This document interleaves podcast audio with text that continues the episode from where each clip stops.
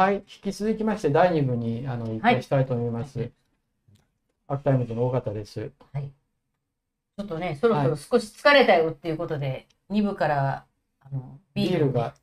ビールが出ました。サントリーね。サントリーも、津田さんのもとこだと2部になるとビールあとか飲んでるんですか？あの、初めの19時からは。津田君のところも長いんだよ。長いねで、津田君のところは、俺あれだから、あの、そのコロナの時だったから、俺なんていうの、そのね、だらだらやって、ゴールデン街みたいに飲んでやりましょうかって言って、うん。だから、最初から飲んでるわけじゃないよ、途中から。じゃあ途中から、うん。にでも2部と1部とかそういう切り替わりもあんまりないの？あるあるある。あある。だからさ津田君のとこ最初は、だから会員から一見見一部やって、会員じゃない一部やって、会員の二部やって、それが終わってからあ、それ終わってから、結構お酒の時間遅いですね。11時過ぎぐらいそうそう、11時時とか12時とかだけどね。そういう時間、じゃあ今日は早めスタートで。はいい いいよ、別に。えいえいえさっきはい一つそのジャニーズの問題うんとかを深掘りしたいんですけども、はい。その前に一つ青木さんさっきあの記者の習性としてやっぱり歌詞づくって話をうんされてたじゃないですか。ただ歌詞づくだけだとダメなケースもたくさんあって歌詞づく記者っていくらでもいるじゃないですか。で私の感覚だとスキルの高い記者は歌詞づくだけだと本当の意味の相手との距離。だからうん。相手が知らないような例えば人事情報を持ってるとか知らない角度のいろんな情報を持ってる記者の方が実際はあの重宝もされるしそうすると取材源との距離もうん。より対等に近くなっていく。まあ、貸し付いてとにかくあのね床に頭すりつけて教えてくださいみたいな記者では結局バカにされて食い込めないと思うんですけれども、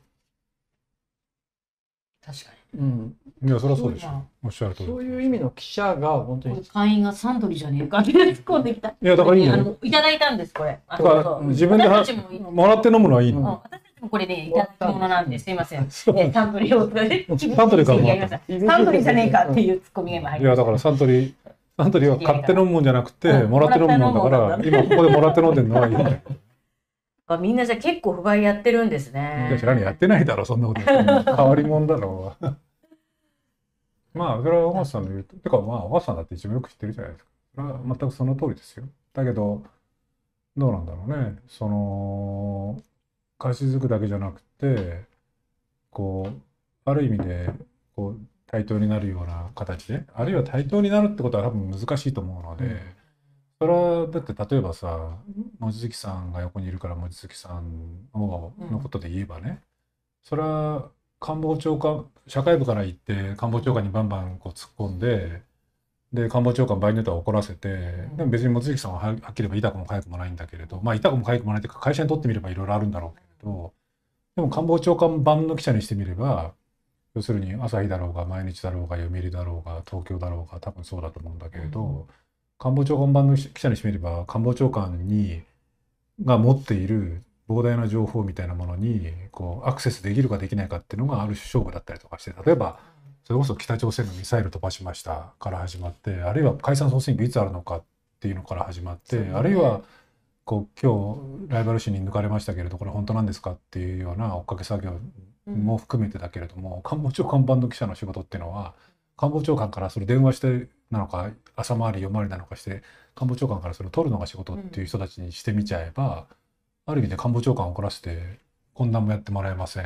官房長官に電話もできませんみたいなことになるのが、ある種の悪夢になっちゃう。でも小川さん言う通りそれはそれを乗り越えていやこいつのことは無視できないよねっていうところまでそれは食い込むのがそれは記者の仕事だしそうあるべきだと思うけれどもでもどうなの？例えば望月さんのケースで言えば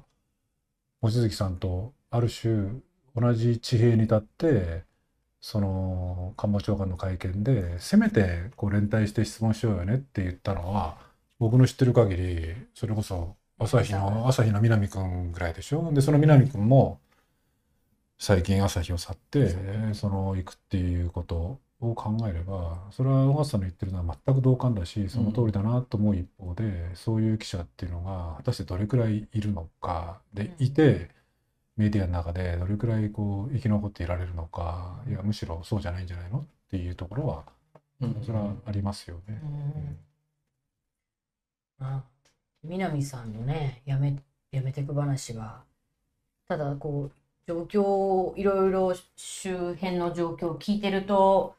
今こんなにこう朝日が息苦しくなっちゃってる時にやりねやりたい子はやりたい人ほど発信したい人は発信したいほど人ほど行き詰まるだろうなっていううん。その朝日の中でうん。かつてのような自由さが本当になくなってしまってる感じはしますよね。まあか閉塞感っていうのかつてが自由だったかどうかは別としてもでもまあある意味で朝日新聞っていう組織の組織の中にはいろんな人もいろんな人を抱えていて、うん。それはもうべったり権力に貸し付いてっていう人もいただろうし、うん。一方でそうじゃなくて野良犬みたいな人もいたっていうのが、こううんそのこう組織があるいはこうそもそもメディアを取り巻く環境自体が変わってきた時にどっからこう切り捨てられていくか、うん。あるいはこうなんていうのかなこうダメになっていくかっていうのはそういうその野良犬みたいな人がどんどんどんどんいなくなってむしろお行儀のいい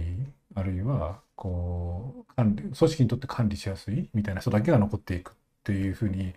なっていきがちだし今現実にそうなりつつあるっていう意味で言えば一部の最後に言ったみたいに残念だけれどマスメディアの状況っていうのは、まあおそらくもっと悪くなっていくだろうなっていうふうには思うよね。その中でこれは一部の話のもの繰り返しになっちゃうけれどそういう中でこうメディアとかジャーナリズムみたいなものをどうやってこう多少なりともこう公共物としてのメディアやジャーナリズムをこう維持するのかあるいはこう発展させるのかっていうのは答えのない問いではあるけれどもまあでも泣き言ばっかりも言ってられないよなっていうところではある、まあそれはちょっとこまごまとしてっていうと失礼だけど、まあアークタイムズであったりとかまあポ例えばポリタスであったりとかそういうものが今後多少なりともね影響力を増やしていくっていうのは一つの答えではあるんだろうけれどもでも例えば